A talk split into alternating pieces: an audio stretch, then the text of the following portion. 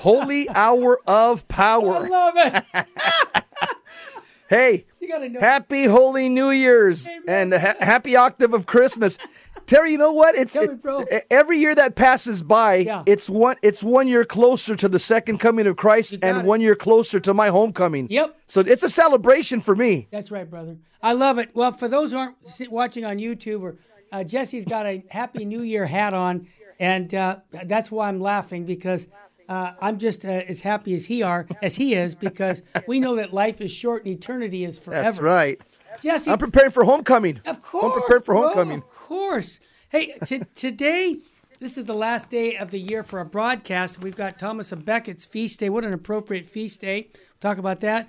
Also, just putting things in perspective. You know, sometimes it's good at the end of the year to look at our own assessments of how we're following Christ. Are we getting closer to Him? Are we getting further away? What can we do to get closer to Christ? We're going to talk about that and much more. Also, give a perspective in the church right now. We we've been talking about the challenges of the pontificate of Pope Francis because of the ambiguity. But you know, we have an article on papal errors of the past, and uh, past show the ridiculousness written. of the yeah spin doctoring of the Pope. In other words, we don't have to defend the Pope for making bad decisions. We really don't.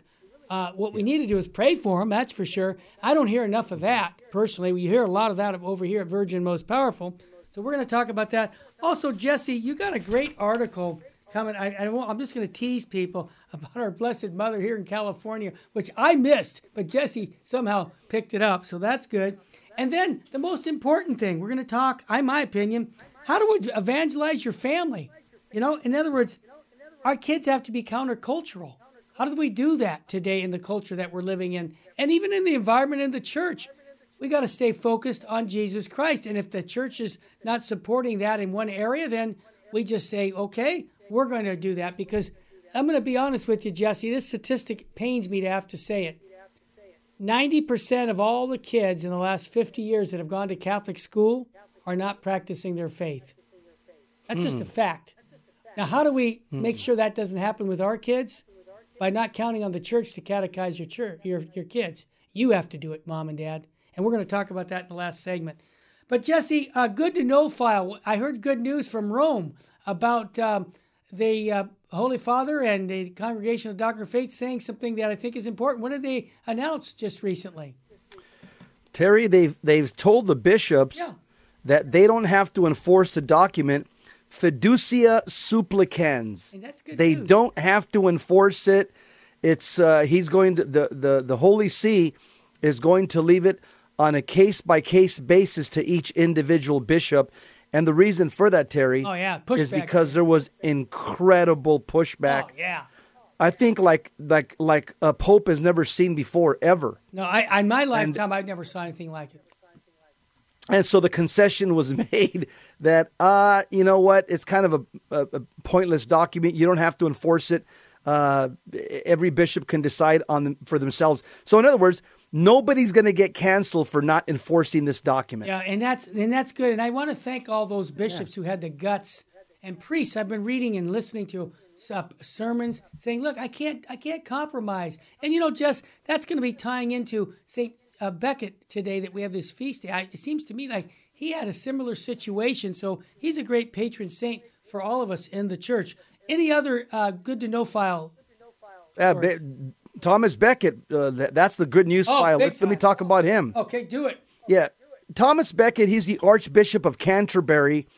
He was murdered in his own cathedral in 1170 AD during the celebration of Mass. Can you believe that? That guy went straight to heaven. Soon after his death, there were reports of miracles at his grave, and he was canonized only two years after his death. Wow. Uh, so here's what happened.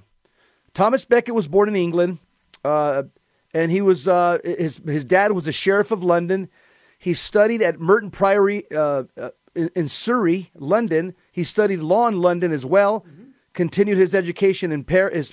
In Paris, but here's what got him in trouble: is that he became an archbishop, and he was uh, he was so pleased with with uh, the, the king was so pleased with Thomas's service that he eventually named him archdeacon of the cathedral. And at some point, he met and became friends with young King Henry II. Yep. As a, as a seal of their friendship, Henry named Thomas his chancellor. Later, when Archbishop Theobald died, King Henry appointed Thomas to replace the, him as the archbishop. At first, Thomas declined because he feared that it would damage their relationship, but he finally relented and accepted. At the time, he was only a deacon, so he first uh, had to be ordained a priest, then an archbishop. Then he took the appointment as the Archbishop of Canterbury. Wow. So uh, King Henry kind of regretted the decision to give this position to his friend because Thomas proved to be quite a thorn in the side of the king because he kept defending the church's teachings. Yep. And, and Thomas took his duties very seriously and began fasting and praying. He even secretly wore a hair shirt and practiced other forms of mortification as well. Wow. But King Henry was a modern monarch who wanted to have complete control over everything and everyone in his domain. Sounds like the guy in Washington, including the clergy. And Thomas resisted. Uh, things became so uncomfortable between the two that Thomas ended up having to flee to England, uh, like a lot of bishops we know that have to flee their diocese. They tried to reconcile their differences many times, but in vain. But King Henry, he made things worse when he arranged for the coronation of his son by the Archbishop of York and he allowed barons to have property that belonged to the See of Canterbury. And finally, in the summer of 1170, King Henry and Thomas met on the beach in Normandy and tried to make amends. Uh, Thomas returned to Canterbury, where crowds of people greeted him enthusiastically, but there was no true peace. The underlying conflicts between both of them continued, and King Henry was still stewing about the excommunication of several of his friends by the Archbishop. And Thomas knew that King Henry was still very upset uh, and he told the congregation that he may he may not be with, with them much longer, and that's exactly what happened. He was killed in his cathedral uh, by henchmen of King Henry. Yeah, well, you know, he's a great example for us for not compromising when it comes to our faith, Jess. Yeah, as Ter- he was dying, they, they were cutting him up with swords, Terry. And as St. Thomas Becket was dying, you know what he said? Oh, tell me. Into thy hands, Lord, I commend my spirit. Just Psalm like 31. Our Lord. Just like, just like our Lord. Psalm 31, verse 5. That's the way I have to. I have to remember that. That's a great way to die. Saint, Saint Thomas Becket, pray for us. pray us. for us. All right. Well, let's get the good news of soul food. If you got the gospel. Speak, Lord. When the days were completed for their purification, Luke chapter two, verse twenty-two. Yeah. According to the law of Moses, the parents of Jesus took him up to Jerusalem to present him to the Lord, just as it is written in the law of the Lord. Every male that opens the womb shall be consecrated to the Lord, and to offer the sacrifice of a pair of turtle doves or two young pigeons, in accordance with the dictate in the law of the Lord. Now there was a man in Jerusalem whose name was Simeon. This man was righteous and devout, awaiting the consolation of Israel, and the Holy Spirit was upon him. It had been revealed to him by the Holy Spirit that he should not see death before he came, before he had seen the Christ of the Lord. He came in the Spirit into the temple, and when the parents brought in the child Jesus to perform the, the custom of the law, in regard to him, he took him into his arms and blessed God, saying, Now let your servant go in peace. Your word has been fulfilled. My own eyes have seen the salvation which you have prepared in the sight of, your, of, of every people, a light to reveal you to the nations and the glory of your people Israel. The child's f- father and mother were amazed at what was said about him, and Simeon blessed them and said to, his mo- to Mary his mother, Behold, this child is destined for the fall and rise of many in Israel, and to be a sign that will be contradicted. And you yourself a sword will pierce, so that the thoughts of many hearts may be revealed. The gospel of the Lord. Praise to you, Lord Jesus Christ. I'll make it quick. I'll give you a liber, liber Christo homily here, uh, or, or exegesis. I love it. Father Chad Ripperger, he's been teaching this for about 20 years, and he learned this from the tradition of the church. He said, everybody is dealing with some type of defect or imperfection as a res- or disorder as a result of our concupiscence. And some people are dealing with generational defects that come from generational spirits that come from the fathers all the way down the family line. So Father Ripperger says if you want to know what what defect God wants you to work on or what generational demon your family may be dealing with, he said, pray for 9 days straight. We call that a novena Pray to Our Lady of Sorrows. You can get the novena from the internet.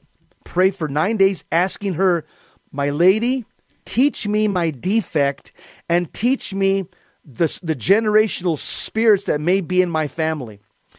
When you pray the nine day novena, the novena also, what it does, uh, Our Lady starts driving the demon out that's affecting you. Maybe you got the demon of lust and you don't know it. You got it from your fa- father who who slept around with 40 prostitutes. I, I don't know. Maybe you got that demon, that spirit that was transferred over to you. And so Father Ripperger says the nine day novena, what Our Lady will not only reveal to you your defect and imperfection, but she'll start giving you the graces to block the demons uh, from afflicting you and give you the graces to overcome that vice.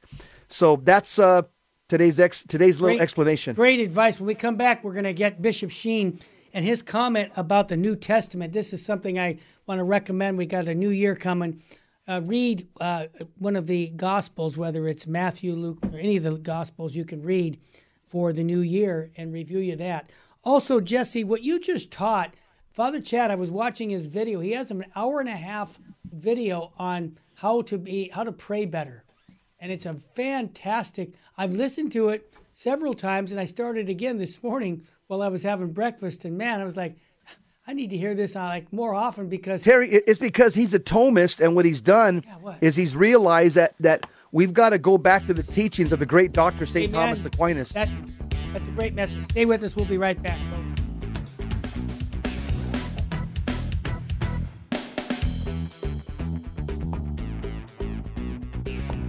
Welcome back to the Terry and Jesse Show. I say it every day of my life. I'm too blessed to be stressed. I'm too anointed to be disappointed.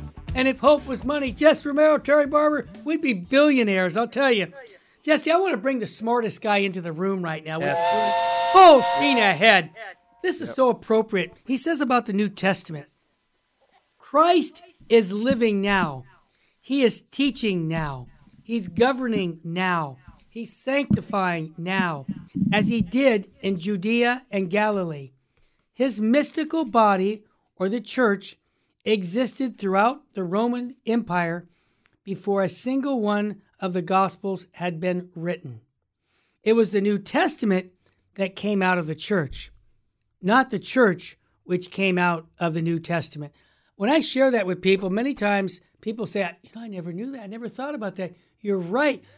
Are you kidding me? Yes, it was. It was. We, that's why I keep saying what Bishop Strickland tells us, Jesse. We have to become first century Christians again. yeah, Amen. Yep. Okay, let's hit it. Good stuff, Terry. Good stuff. Hey, uh, there's a well-written article by Dr. Ed Feser. It'll Mm-hmm. be it'll be worth reading on your own. We- We could just give you some of the Oh, Yeah, highlights. Yeah. It's the uh, the article's called "Papal Errors of the Past Show the Ridiculousness of Spin Doctoring the Pope." So let me let me give you an overview. Yeah, please do, Jesse. He he names probably about a dozen popes, Yeah. and he shows showing with with with academic encyclopedic precision Yep. that there have been popes that have misspoke in the past. Oh yeah. Again, they're not because these are these, these are not ex cathedra statements. Nope. And so it, it's. Let me just read what Dr. Feser says. Uh, at, but the, on all the popes, you can read them on your own, uh, Sure. all the particular popes, because that's too long. Yeah. He says, short of binding the church to heresy, it is possible for a pope to do grave harm to the church. Yep. As Cardinal Ratzinger once said when asked whether the Holy Spirit plays a role in the election of popes. Here's what Cardinal Rat- Ratzinger said. I love this answer. I would not say, I would not say so in the sense that the Holy Spirit picks out the Pope, because there are too many contrary instances of popes the Holy Spirit would obviously not have picked. Hmm. I would say that the Spirit does not exactly take control of the affair, but rather, like a good educator, as it were, leaves us much space, much freedom, without entirely abandoning us. Thus, the Spirit's role should be understood in a much more elastic sense. Not that he dictates the candidate for whom one must vote. Probably the only assurance he offers is that one thing cannot be is that one thing cannot be totally ruined. Uh, close quote. And then he gives examples of popes who have erred in the past, in some instances, in extremely serious ways. And here's the popes that he quotes Yeah. St. Peter, Yep. Pope Saint Victor I, who lived in one uh, died one uh, A.D. Pope Saint Marcellinus died in 304 A.D. Pope Liberius died in 366 A.D. Pope Honorius I died 638 A.D. Mm-hmm. Pope Stephen VI died 897 A.D. Uh, Pope John the Twelfth died 964 A.D. Mm-hmm. Pope Benedict the Ninth died uh, 1048 right. A.D. Pope John the 22nd died uh, 1334 uh, A.D. Pope Urban the Sixth died 1389 A.D. Pope Alexander the Sixth died 1503 A.D. Uh, Pope Leo the Tenth died 1521 AD. I just want to say about those last two popes that he has in the yeah, chart. Especially with Leo, because this is an important one. Yeah. Th- this one right here, Luther yeah. lived at the time of Pope Leo right. and Pope Alexander VI. That's right. Luther was a Catholic priest, and when he saw the the the scandalous behavior of these two popes, this was in part what lit the fuse for Luther. Oh, yeah. Because he lived under two horrible popes back to back. Yeah. And, and, and he was already dealing with, with scrupulosity. Mm-hmm. You, you even have German Lutheran historians that say that that's a fact. that he had he and a lot of Terry, you know a lot of good Catholics. You sure. get emails, mm-hmm. they they tell you, Terry, huh? Everything's I went to confession yesterday. Yep and I looked at a billboard for three seconds today. Terry, am I going to go to hell? Yeah. Oh, yeah. Terry, you and I get emails. See, once a Catholic has a conversion, a lot of them become scrupulous. Yes. And it becomes a mental disorder. Yep. Luther was scrupulous. Yep.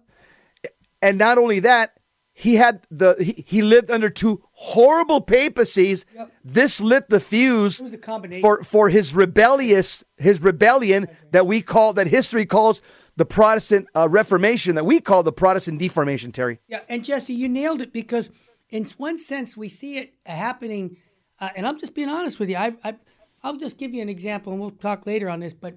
Example, bad example really does affect lots of people in the church and it drives them out of the church.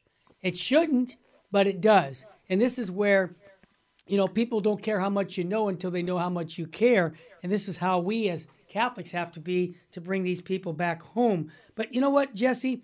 This article is worth gold. I'm going to put it in my good file that says I'm hanging on to this, and because it's it's a it's a topic that a lot of people come up. Just yesterday, when I was at the park with my grandson, uh, a gentleman, you know, probably 38, 40 years of age with his kids, said that uh, I used to be Catholic because I talk to everybody at the park. I try to evangelize every time I'm there. And the guy said, I left the Catholic Church because of the uh, molestations that were going on at my parish. And uh, I was, you know, it was, it was scandalous. And so what did he do? He came to, he started his own religion, basically, of Old Testament Christian. And he was telling me everything about, you know, uh, uh, crazy things about his religion. But my point is, if he would have been catechized as a youngster, this would have not happened. So, this is why it's critical that we understand the perspective of church history when it comes to popes. Just what do you think? We had maybe 18, 19 popes out of the 266 that we would consider uh, scandalous in the sense of either they lived immoral lives or they just were uh, teaching things that they shouldn't be teaching. Uh, Dr. Peter Kwasniewski, he has another article that I saved. Yeah. He's got 21. Okay, 21. Yeah. So he's got he's got 11 sexually immoral popes. Okay. And 10 that taught things that were uh that were definitely uh, not consistent with the deposit of faith. 10. And so that's why we shouldn't be scandalized today. That's only 21 out of 266. Exactly. It's about 12%, right? 13%? It's, it's one out of 13 is, is, is, is bad. Yeah. Yeah. And how many? Look at the apostles. Jesus chose 12. That's right. Paul was added, number 13. Yep. So one out of 13. Judas was bad. Consistent. We're batting the same average as the early church. Right. One out of 13 popes has turned out to be pretty bad. Yeah. Uh, here's something else. He quotes Karl Adam. I think it's worth mentioning. Um, You know, this he is says, book he wrote in what the Spirit of Catholicism. yeah, le- 30, yeah. He yeah. he wri- he quotes him. He says, Yeah.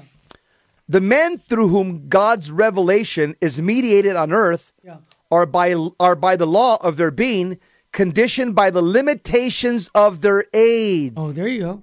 Yeah. And they are conditioned also by the limitations of their individuality, Yep. Their particular temperament, Oh yeah. and the grace of Christ.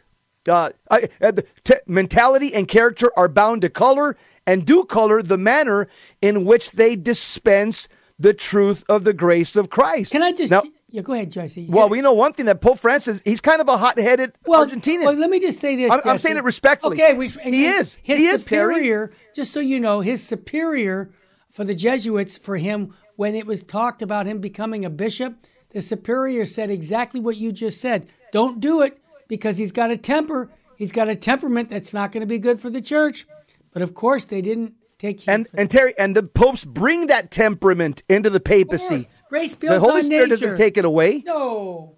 Yeah, and, and so uh, we see Terry. We've had 32 bishops and priests Yeah. that have been exiled or canceled by Pope Francis Yeah. Mm-hmm. because of his temperament that that that is un, that is disordered. Yeah.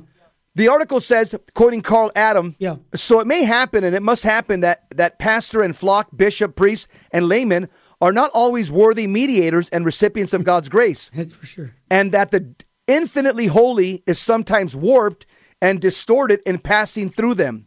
Wherever you have men, you're bound to have a restricted outlook and narrowness of judgment. Yep. For talent is rare, and genius comes only when God calls it. Eminent popes, bishops of great spiritual force, theologians of genius, priests of extraordinary graces, and devout layfolk, these must be not the rule but the exception. Yep. The church has from God the guarantee that she will not fall into error regarding faith and morals. Exactly. But she has no guarantee whatever that every act and decision of ecclesial authority will, it will be excellent and perfect. Mediocrity and even defects are possible. Well said. Yeah. Yeah, and he says the popes are fallible in ways that they are in, important for Catholics to keep this in mind as the fact that the popes are infallible when speaking ex cathedra. Many well meaning Catholics have forgotten this truth. That's why we want to bring it up or appear to want to suppress it. When recent popes have said or done strange or even manifestly unwise things, their apologists have refused to admit it. No, no, no, no, no, no. They have tied themselves to a logical knot trying to show that the questionable statement or action is perfectly innocent or even convey some deep insight. If only we would be willing to see it. Boy, have I heard that. Go ahead, Jess. Mm. Continue. And Cap- Yeah. Had Catholic bloggers, and he's talking about the Pope splainers, Yep, that's it. Had Catholic bloggers and pop apologists been mm-hmm. around in previous ages, mm-hmm. some of them would no doubt have been assuring their readers that the Eastern bishops excommunicated by Pope Victor must have had it coming, and that Saint Irenaeus should have kept silent, or that Pope Stephen was trying to teach us some profound spiritual truth with the cadaver synod, if only we would listen, or that Pope Liberius or Honorius and John the 22nd were really deepening our understanding of doctrine ra- rather than confusing the papal. This kind of spin doctrine Yep. only makes those engaging in it look ridiculous. Right. Worse, it does grave harm to the church and to souls. It makes Catholicism appear Orwellian, as if the Pope can, by, a, by fiat, make even sheer novelties and reversals of past teaching somehow a disguised passing on of the deposit of faith. Catholics who cannot bear such cognitive dissonance may have their faith shaken. Non Catholics repulsed by such intellectual dishonesty will wrongly judge that to be a Catholic, one must become a shill. Nope, The sober truth is that Christ sometimes lets his vicar err, that's right. only within limits, but sometimes gravely. Why? In part because popes, like all of us, have free will, but in part precisely to show that, as Cardinal Ratzinger put it, the thing cannot be totally ruined, not even by a pope. Those are consoling words, so stay with us. We're going to finish that and then get right back to our next topic. Stay with us, family. You're listening to the Terry and Jesse Show on Virgin Most Powerful Radio. We'll be back in a moment.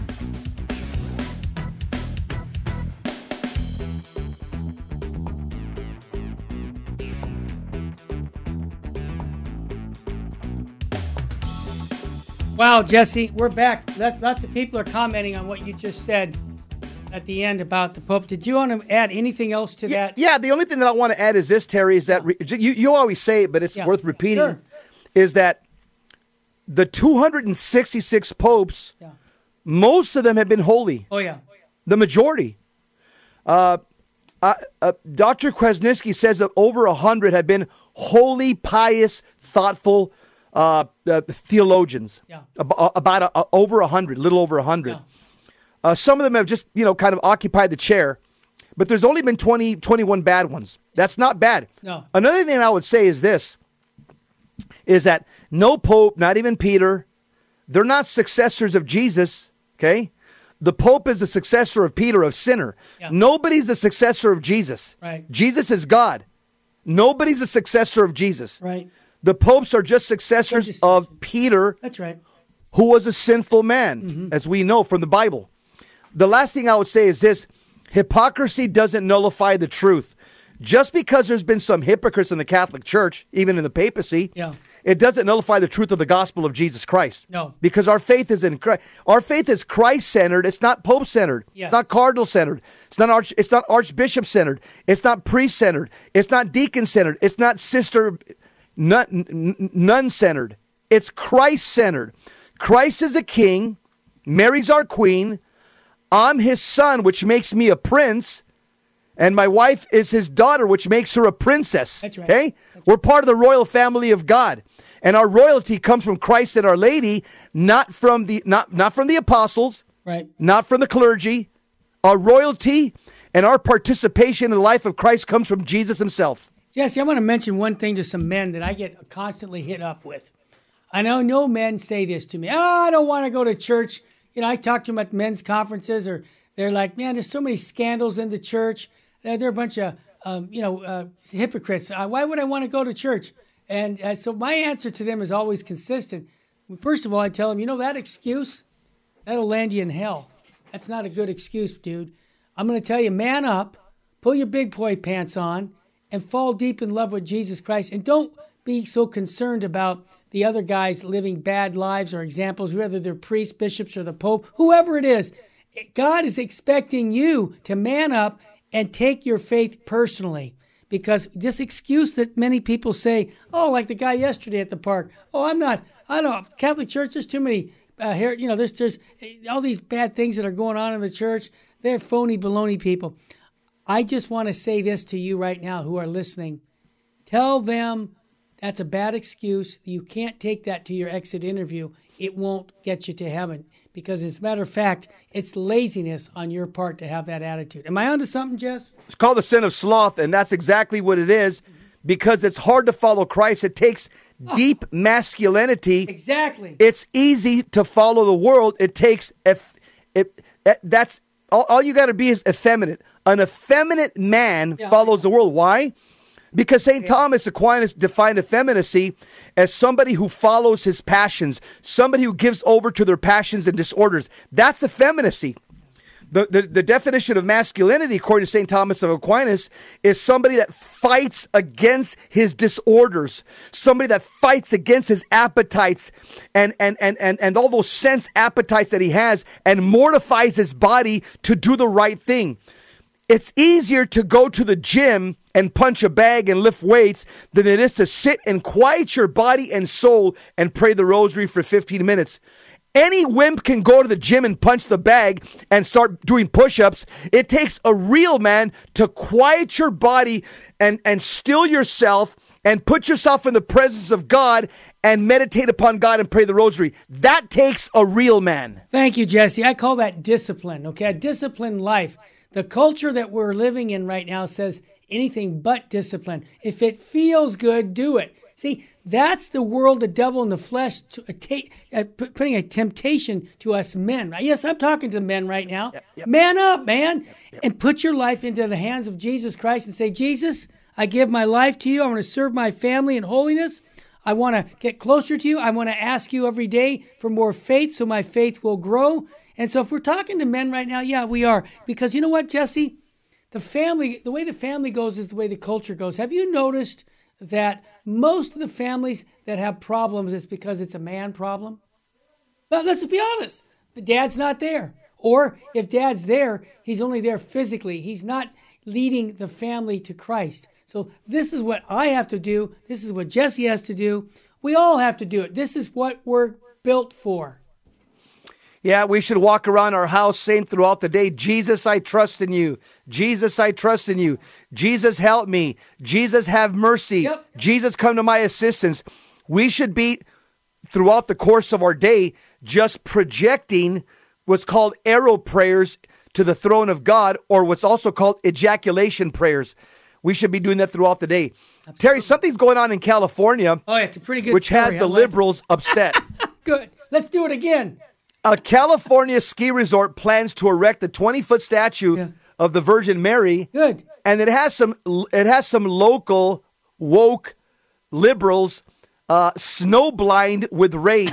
That's a good way of saying it. Mount Shasta Ski Park in Beautiful McCloud. Yeah. will build the platform for the effigy atop its Douglas Butte this season and construct the Virgin Mary by this summer, the resort announced on Facebook. The statue is very important to owner Roberta Merlo and her husband, Ray, according to the, to the Post. This statue is a promise fulfilled and a true representation of the dedication to family and that we all value so much here at the ski park, uh, Merlo said in a statement. God bless them. You know, Jesse, putting our faith on the line. You know, as a matter of fact, what we just did, uh, the putting of the nativity scene in front of our, our house for the Christmas season. Keep, and by the way, everybody, keep them up. Don't take them down after Christmas. We're in the octave of Christmas, but it's a witness to your uh, to your uh, to your folks in your neighborhood. Okay, to see that you believe in Jesus Christ, and it's not about putting Santa Claus or Frosty the Snowman, but you have the nativity scene. It's all about Jesus. This is a, another way to make that witness very clear in a culture that acts like God doesn't exist. That's right. So, um, the uh, the the people that are putting the statue of ble- the Blessed Virgin Mary said the following: The goal is not to focus on any one religion, but to acknowledge and honor the beauty and spiritual power of the mountain we all love so much. However, many locals do not share the same sentiments, saying the Virgin Mary statue will offend those who are not Christian. Yeah, Mount Shasta Ski Park in McCloud, California, plans to erect a 20 foot statue of the Virgin Mary on top of one of its slopes. And uh, you can see, if you look at the article, you can see you can see the picture. And I can't wait till they do that. yeah. Many locals are outraged about the statue's installation, and nearly 1,700 people have signed a petition to stop its construction. Yeah. A petition which has nearly 1,700 signatures aims to stop the statue's construction. But uh, Joe Sk- Skibum, he wrote, he's one of the he's one of the petitioners, creator. He said this: Many of us have been skiing at our beloved local ski park in Mount Shasta since childhood. It's always been a place of joy, unity, and natural beauty. However, recent efforts to erect a religious statue threaten to disrupt this cherished environment. Close quote. The religious icon currently under construction threatens to alienate members of our diverse community who do not share the same religious beliefs. So Joseph Skibum, this leftist who created the petition, Yeah. says people already appreciate the natural beauty and spirituality on top of the Douglas slope without intrusive religious icons disturbing the environment. So Joe Skibum, this leftist, this woke leftist, went on to say that people already, again, uh, he, other critics to Mount, took, took took to Mount Shasta social media post, especially after comments were shut off on the post announcing plans for the Virgin Mary statue, with several urging the park to honor the Native Americans who once called the mountain home. So the article says, What do you think? Post a comment. Maybe erect a statue showing respect for the native folks killed by the by killed by religion who were there long before y'all owned the mountain. One of the, these leftists wrote on Instagram. sure. Yeah, and somebody else wrote, given the deep Native American history to that area and the long mysterious Lemurian beliefs, it would be a shame to add this statue. If you want a Christian remembrance for your late husband, place a plaque at the lodge. Another person said, keep religion out of skiing. And somebody else, Joe Scubam and others, have asked the ski park to stop the construction of the religious monument. Uh, and so I hope Catholics weigh in on it and give their opinion, Terry. Absolutely. And you know what, Jesse? This has been one of the problems with us. We've been so sensitive yeah. to say, oh, oh, I don't want to offend somebody. Can I tell you something, Jesse? The gospel of Jesus Christ is going to offend people. Yeah. Okay? That's just it. And you know, just like people tell us, Jesse, Terry, you offend me on the radio. You said X, Y, and Z. Turn the dial. Yeah. Okay. If you if because we're not going to change the gospel message because someone says I'm offended. One of the problems in our culture right now is we don't believe in objective truth. See, we believe that everybody has their right to speak and say whatever they want to say, except if you're a Christian. So I just think that we as Catholics need to step up right now and say, you know what? This is our belief, this is our practice. And, and I would just say this I've had people here at the church, I'll give you an example. They come into the church and they want to rent the church to use it for their, uh, what I would call uh, offensive things that they want to use them for. And I said, no, we're not going to do that. Or they come in, we want to have a Protestant funeral, but you got to get rid of those statues because you know, we don't like that's graven images. Well, then you don't rent the chapel from us. You see, it's a free country. And I think that this is the attitude we need to have more of saying we're going to put our religion out. We're not going to keep it hidden. We can talk about our Catholic faith. This has been a challenge that I think for the last 50 years we haven't done enough. Jesse, your thoughts? Yeah, Terry. Um, it, if people get offended because they hear the gospel, guess what? Yeah. Maybe they needed to get offended. You think? I think so. As a matter yep. of fact, Jesse, you know how many people have told me over the years that it was they were offended by us, but they kept listening, and then they said, "Oh my gosh, these guys are they're right. I have to change." Okay, you know why? Because we didn't compromise. Stay with us, family. We're going to talk more about how to evangelize your family in the new year coming. Jess and Terry, the Terry and Jesse Show. Stay with us. Up after us is the Bible with the Barber. Stay with us. Right back.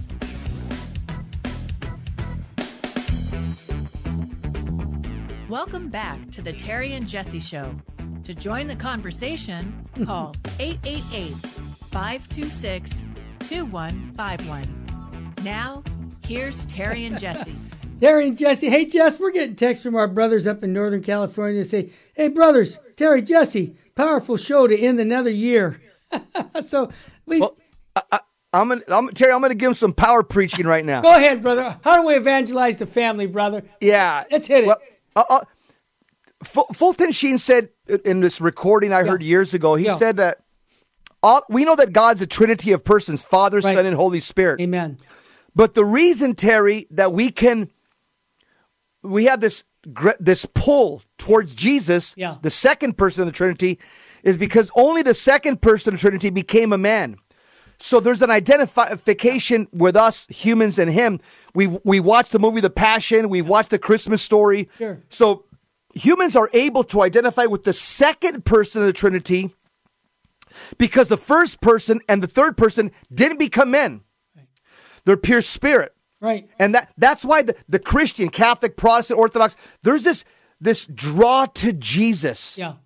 And and and I want to challenge you we have to know Jesus. To get to heaven, you have to know him. Right. And and and the Bible says that Jesus Christ is the King of Kings. Amen. The Bible says he's the Lord of Lords. Amen. The Bible says he's the King of righteousness. Amen. The Bible says he's the King of the ages. Amen. The Bible says he's the King of heaven. Amen. The Bible says he's the King of glory. Yep. The Bible says he's a sovereign king. So my question is, do you know him? Yes, that's the big question. Do you know him? Amen. And what I mean by that, do you do you know his divine mercy? Do you know his limitless love? His arms, his sacred heart are enduringly strong. He wants to hold you. And guess what? He's entirely sincere. He's right. sinless. He's eternally steadfast. He's immortal. He's powerful. He's merciful. My question is do you know Jesus? That's the ultimate question. He's the greatest phenomenon that ever crossed the horizon on planet Earth. He's God's Son. He's the sinner's Savior. He's the centerpiece of civilization. He's unparalleled. Ain't nobody like him. He's unprecedented. He's the loftiest idea in literature. He's the highest personality in philosophy. He's the fundamental doctrine of true theology. And guess what? He's the only qualified person to be an all sufficient Savior. My question is do you know Him? He supplies strength for the weak. He's available when you're tempted and tried. Yep. He sympathizes with sinners and he saves us. He strengthens us with the sacraments and he sustains us and he guards us with his Holy Spirit and he guides us. He heals us. He cleanses lepers. He forgives sinners. He discharges debtors. He delivers the captive. He heals the sick. He cleanses the lepers. He forgives sinners. he serves the unfortunate. He regards the aged. He rewards the diligent. He beautifies the meager. And my question is do you know him? Jesus is the key to knowledge. He's the key to wisdom. He's the doorway to heaven. He's the pathway to peace. My question is do you know him? Jesus, his love never changes. His mercy is everlasting. His word is enough. His grace is sufficient. And his reign is righteous. And his yoke is easy. And his burden is light. Jesus is irresistible. I can't get him out of my mind. I can't outlive him. And I don't want to live without him. Guess what? The Pharisees, they couldn't stand him. They tried to get rid of him. They couldn't. They found out that death could not hold him. Herod couldn't kill him. Death can't handle him, and the grave can't hold him. Praise God. That's our King. King Jesus. That's our King. I invite you to pray with me right now. If you want to know Jesus, I invite you to pray with me right now. In the name of the Father, Son, and of the Holy Spirit. Amen. Amen. Lord Jesus Christ, Son of the Almighty Father, have mercy on me, a sinner. Lord, I acknowledge that I'm a sinner, Lord. I need you. I need your church. I need your sacraments. Lord, cover me with your precious blood. Lord, draw me towards your sacred heart. Lord, I thank you for giving us the Blessed Virgin Mary, the mediatrix of all graces, how I need her in my life. Lord Jesus Christ, Send your Holy Spirit upon every single person that's listening to this radio show right now, Lord. Come, Holy Spirit. Come by the powerful intercession of the Blessed Virgin Mary, your most chaste spouse. Jesus, I trust in you. Jesus, I trust in you. Jesus, I trust in you. Jesus, come into my heart. Jesus, come into my heart. Jesus, come into my heart. In the name of the Father, Son, and of the Holy Spirit. Amen. Jesse, what a way to end the year asking people to fall deep in love with Jesus Christ and his bride, the church. Mary Danielle was here in the studio A. I'm in studio B. Mary, I'd like to bring you on because I know that what Jesse just said touched your heart, did it not? Amen. Amen. And that's the crux of it all, isn't it? Yes. That's where it is. And this is what our this season is about too that we're celebrating now. That's right. He came. He came as an infant. But we're not just remembering that. No. He comes to us in the Eucharist, and we're looking forward and praying for Yes. and hastening the day Yes. of his second coming. Amen. Amen. hey, Mary Danielle, I have to say this. I was going to talk a little bit about, you know, the evangelization of our family, and I mentioned to our listeners that little uh, grandson, who's three and a half, almost four years old, was in the car with you and I coming back from the park, and little Bo said, "Grandma, how does God take a soul to heaven?" Wow. And I said to Jesse, I said, Jess, you know, when he asked that question, it's just so beautiful for us. It, it really edified both you and I, Mary. Yes, it did. And and again, it's because when you talk and you evangelize the family, and this is they know that our center is not on, oh, we got to get a bigger house, more vacations. It's about falling in love with Jesus. It's about how we can have this relationship with Jesus. And I, I just share that story, but Mary, how did it affect you as a grandma when your grandson asked you that question? I was kind of shocked. And then um, we said, well, he just calls people to heaven. And, and Bo said, but how can you walk to heaven? Yeah, that's right. And I'm like, this isn't just a, I, this kid is thinking. He's thinking it out. And I said, well, actually, um, the body dies and God calls the Yep. soul home. Yep. And Bo went on to ask, well, how? How can this be? And I said, well, Bo, do you remember in the, you know, in the, in the scriptures where Jesus calms the storm? Yep. You know, he feeds the people when there are 5,000 people, he feeds them with a few loaves because God speaks the word and it happens. That's right. And then Bo just, he thought about that. Yeah, it's just to me. I, I I say this because my good friend Steve Ray is going to be on, I think the fourth of January with me to talk about these things, and uh, because he he has a great uh, uh, extended family, big family, Yeah. and uh, we're going to talk about just that. Because let's be honest, Jesse, what's more important for you and I as fathers to get other than getting us to heaven, our family? Don't we all want to have our families? Get to eternal life with Jesus Christ. If we don't, then we don't know Jesus. That's my take. Amen. Your thoughts, Jess? Yes, uh, Jesus is the reason for the season, but not only for the season, Jesus is the reason for life. Amen. Yeah, w- w- without Jesus, life makes no sense. Yep. Yeah, without, without you know, uh, when I think about Jesus, Terry, two thousand years ago, God the Father was probably looking at planet Earth, and He probably says, "You know what? Yeah. Planet Earth doesn't need another another politician. They don't need another doctor. Exactly. They don't need more entertainers. Nope. They don't need more athletes. They don't need more dentists. What the world needs is a savior. Amen. And 2,000 years ago, that's what God the Father sent into the world a Savior, because that's what we need. Yep. And guess what? Money can't buy a Savior, Nope. politics can't buy a Savior. you know, uh, money could buy, you know, books, but it can't buy you brains. And, and money can buy you food, but it can't buy you an appetite. Money can buy you clothes, but not beauty. Money could buy you a Bible, but money can't buy you Jesus. Yeah. Jesus Christ wants to come into your life free of charge. Get on your knees.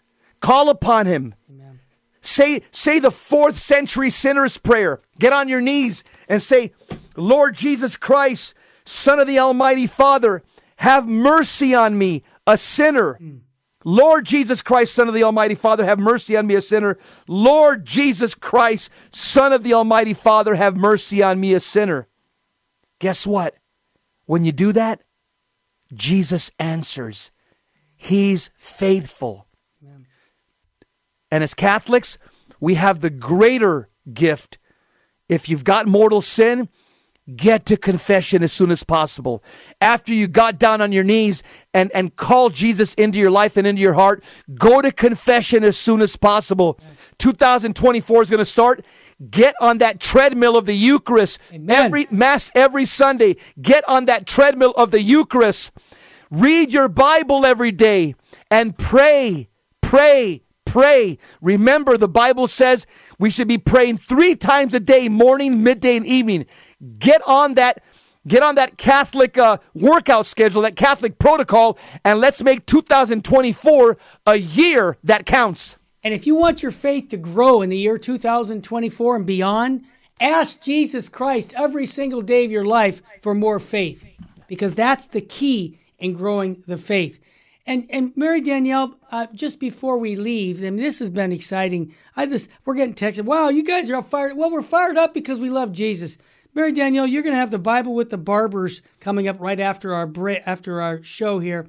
What are you actually going to be sharing with our listeners? Well, I want to look at this new document, Okay. Fiducia Supplicans, Mm-hmm. and I want to look at, at it in the context of what we're currently celebrating and Sunday's celebration of the Holy Family Mm-hmm. and the family. And uh, how does this reflect on Yeah. the family? Right. And how does the church teach us to reflect on the family? And what are the what is the biblical reflection here on the family? Mm-hmm. Well, remember, St. John Paul II wrote a letter in 94, a letter to the families, and he said the way the family goes is the way the culture goes. And this is important. This is a coming year, we're right, our last broadcast. Jesse, for the last time in 2023, I'm going to ask you this question again, brother. What state should we be living in? Let's live and die in a state of sanctifying grace. Don't live or die in a state of mortal sin. Become holy or die trying. Well said. And remember, Our Lady of Fatima said this, folks souls go to hell because no one is there to pray and make sacrifices. Could you make the sacrifice, and it'll be a blessing for you, to make one day a week an extra visit to the Blessed Sacrament, praying for relatives or friends who are away from the church? Can you get back and pull those beads out this year and pray the daily rosary for world peace? These are action items that are powerful, and actually, the benefits are out of this world. Mary Danielle, your thoughts? Oh, she's already ready for her show. All right. Thanks again for joining us here for the year of 2023 with VMPR. May God richly bless you. And up next, the Bible with the Barber. Stay with us. God love you.